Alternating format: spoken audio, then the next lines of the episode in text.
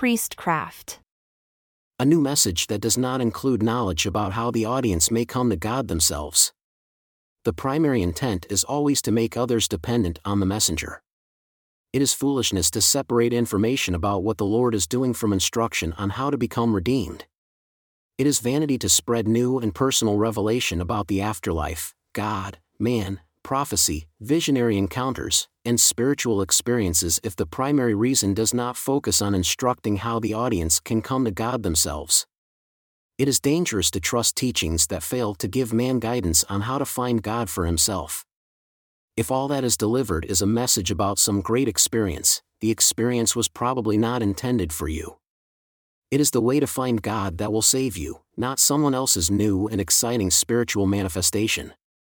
Still, people will go to great trouble and spare no effort to find someone who will only give a titillating peek behind the veil but who will do nothing to instruct you on how you can meet God here, be redeemed from the fall of man, and come back into God's presence.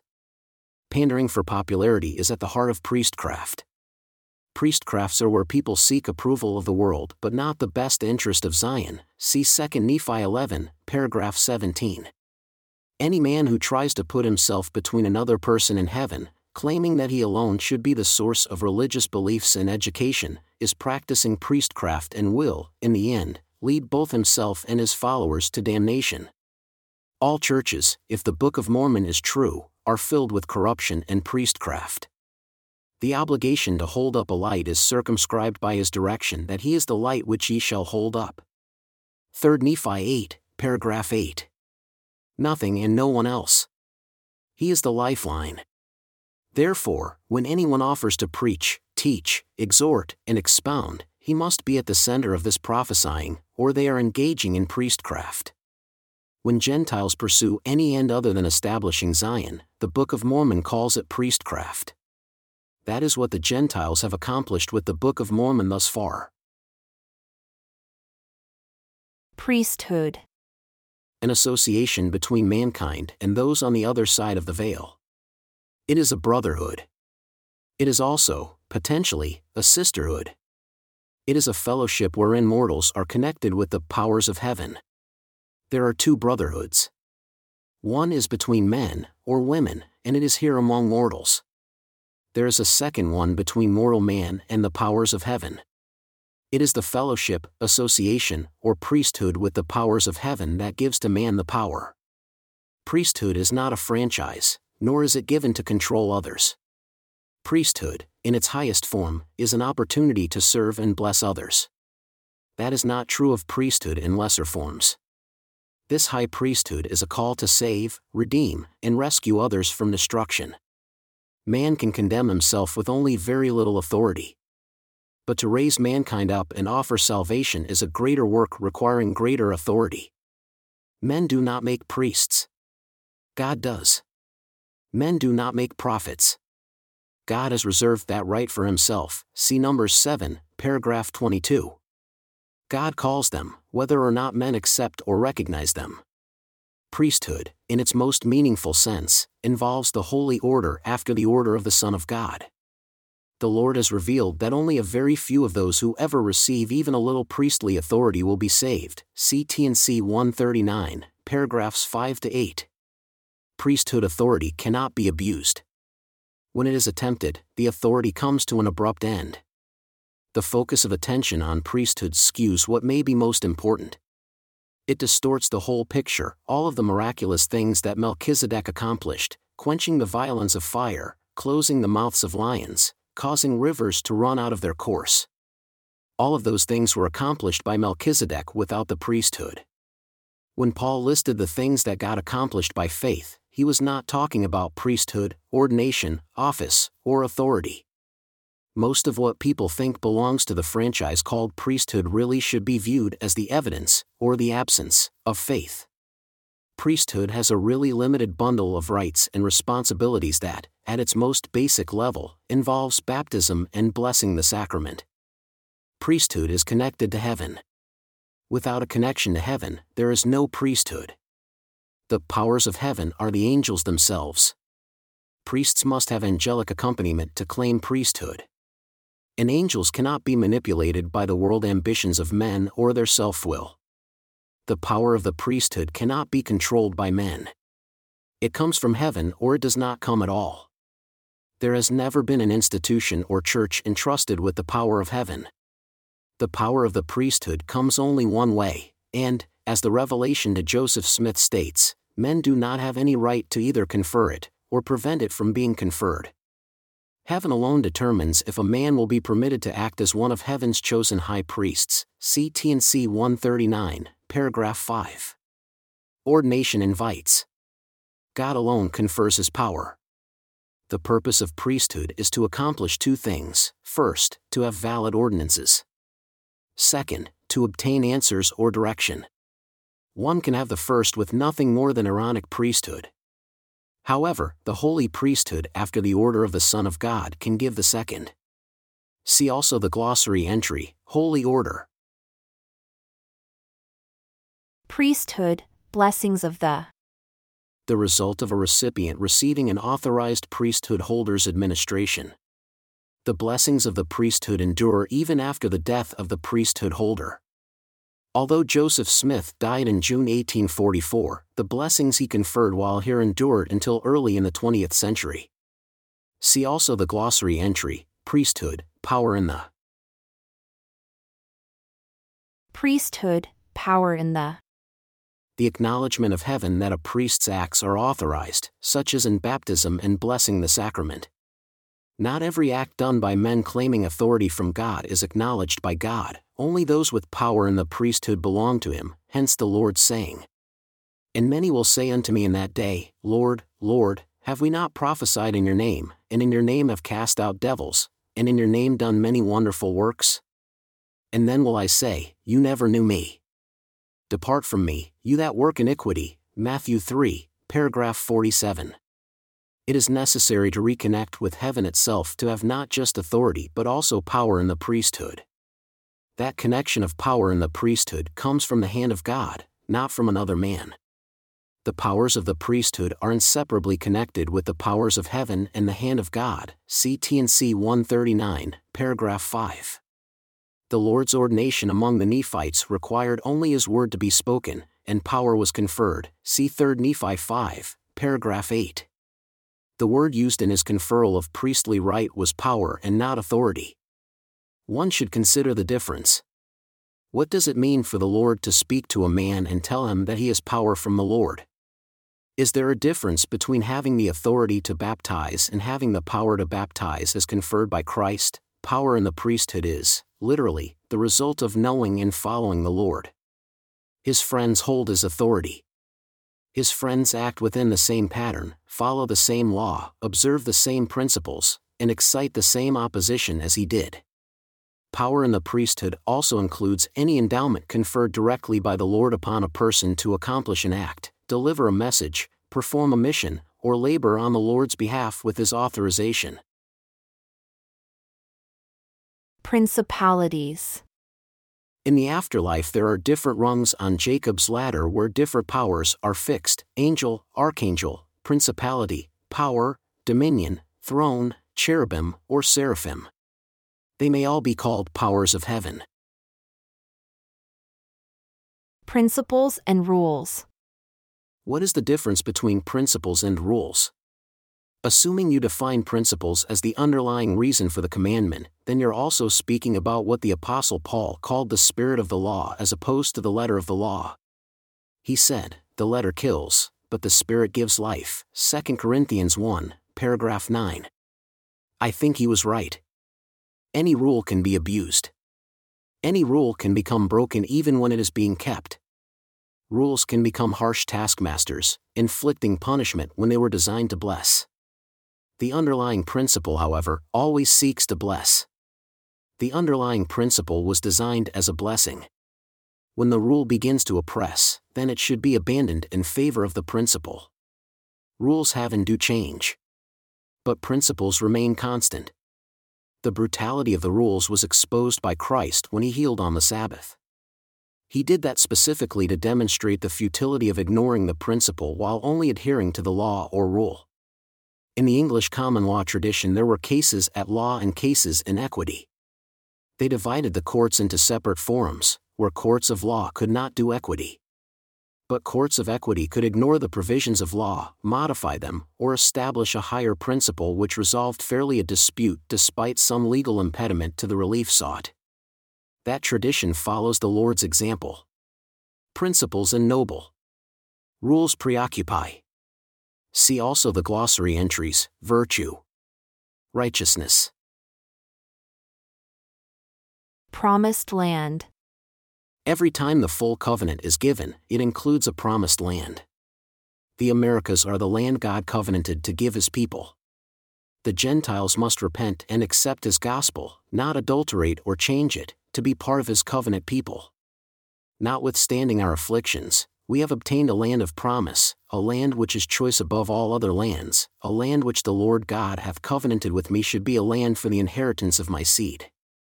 Yea, the Lord hath consecrated this land unto me and to my children forever, and also all they who should be led out of other countries by the hand of the Lord. 2 Nephi 1, paragraph 1. This was a covenant made by God to Lehi, as a dispensational head. The beneficiaries of the covenant included Lehi's family and those who came with them, as well as generations of Lehi's family who came thereafter. The covenant is made with the dispensation head to allow others to likewise be saved we are all equal. We all accept the Book of Mormon as a covenant for us to be numbered among the Lord's covenant people. This land in particular is a land of promise to those who serve the God of this land, who is Jesus Christ. See Ether 1, paragraph 7. The time is coming when those who are not the Lord's people will be swept off this land. There is a land inheritance given as part of the covenant, and therefore, if the covenant is kept, there is a right to remain on the land when others will be swept away. The Lord said in the renewed covenant ordinance, I will raise you up and protect you, abide with you, and gather you in due time, and this shall be a land of promise to you as your inheritance from me. T&C 158, paragraph 13. Prophet. The late 12th century English word prophet comes from the Latin "propheta" and the Greek prophetis, which literally means to speak forth, speak out, one who speaks forth. A prophet is one who has the spirit of prophecy, which is the testimony of Jesus. The testimony of Jesus is the spirit of prophecy. Revelation 7, paragraph 10. John the Beloved spoke of the importance of a personal testimony of Christ by directly connecting it with the gift of prophecy. To have a saving testimony of him is to become a prophet. It is no wonder, then, that Moses wished all men were prophets. See number 7, paragraph 19. All are invited to receive testimonies of Christ and are therefore invited to become prophets.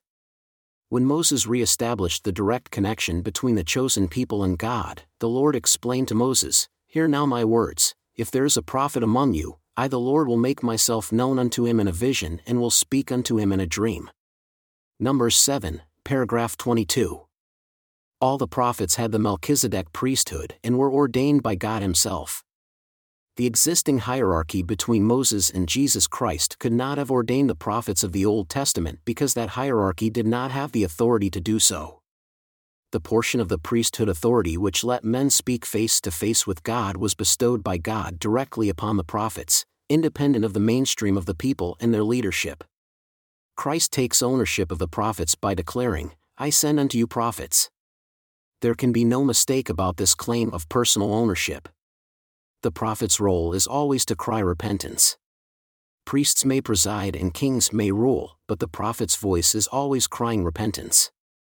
Prophets have almost never presided over a congregation, other than occasionally a small inner circle. They always speak from the sidelines, crying for a return to God's ways. True prophets may teach, but they do not supplant. Now, if any man has the testimony of Jesus, has he not the spirit of prophecy?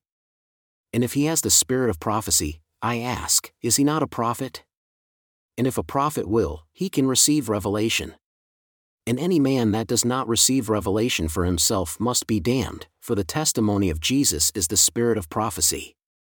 Words of Joseph Smith, page 230 in Teachings of the Prophet Joseph Smith, page 312. See also the glossary entry, Testimony of Jesus. Public rites, ordinances. Because of the potential and actual abuse by some priesthood holding men, I asked the Lord to extend priesthood to women.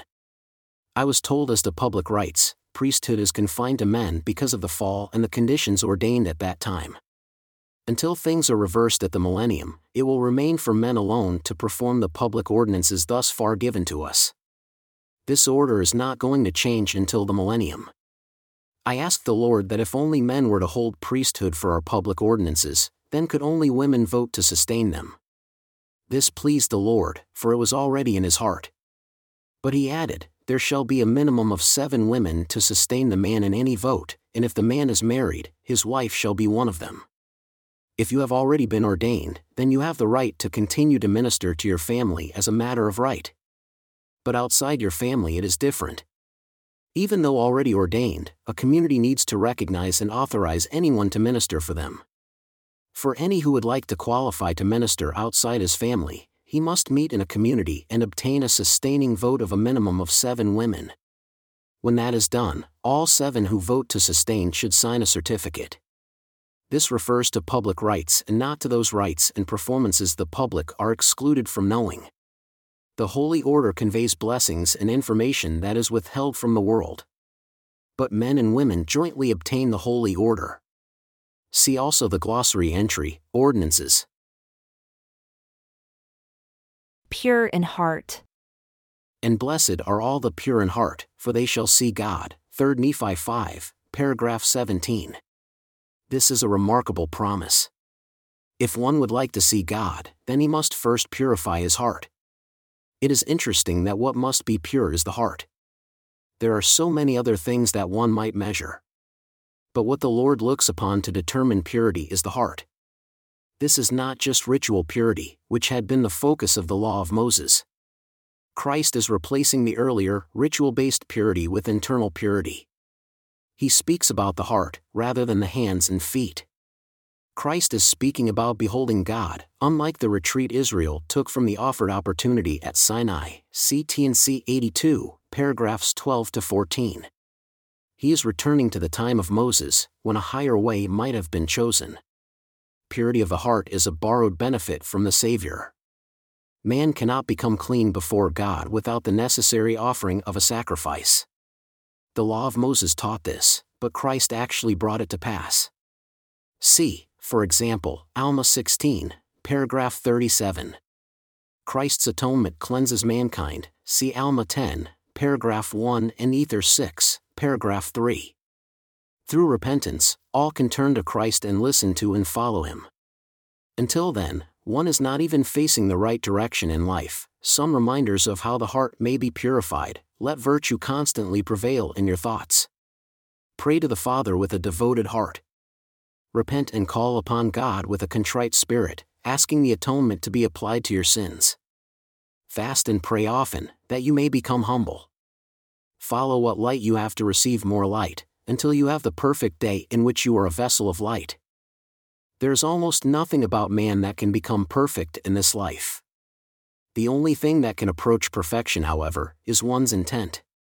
One can mean to follow God at all times, even if the dilemmas of life make it impossible to actually do so, one can still intend to follow Him. Often, one may not even know if what he is doing pleases God, let alone how to resolve conflicting interests or commandments. One may even be making a mistake, but if his intent is right, his heart may be pure. This is one of the reasons man is commanded to not judge another.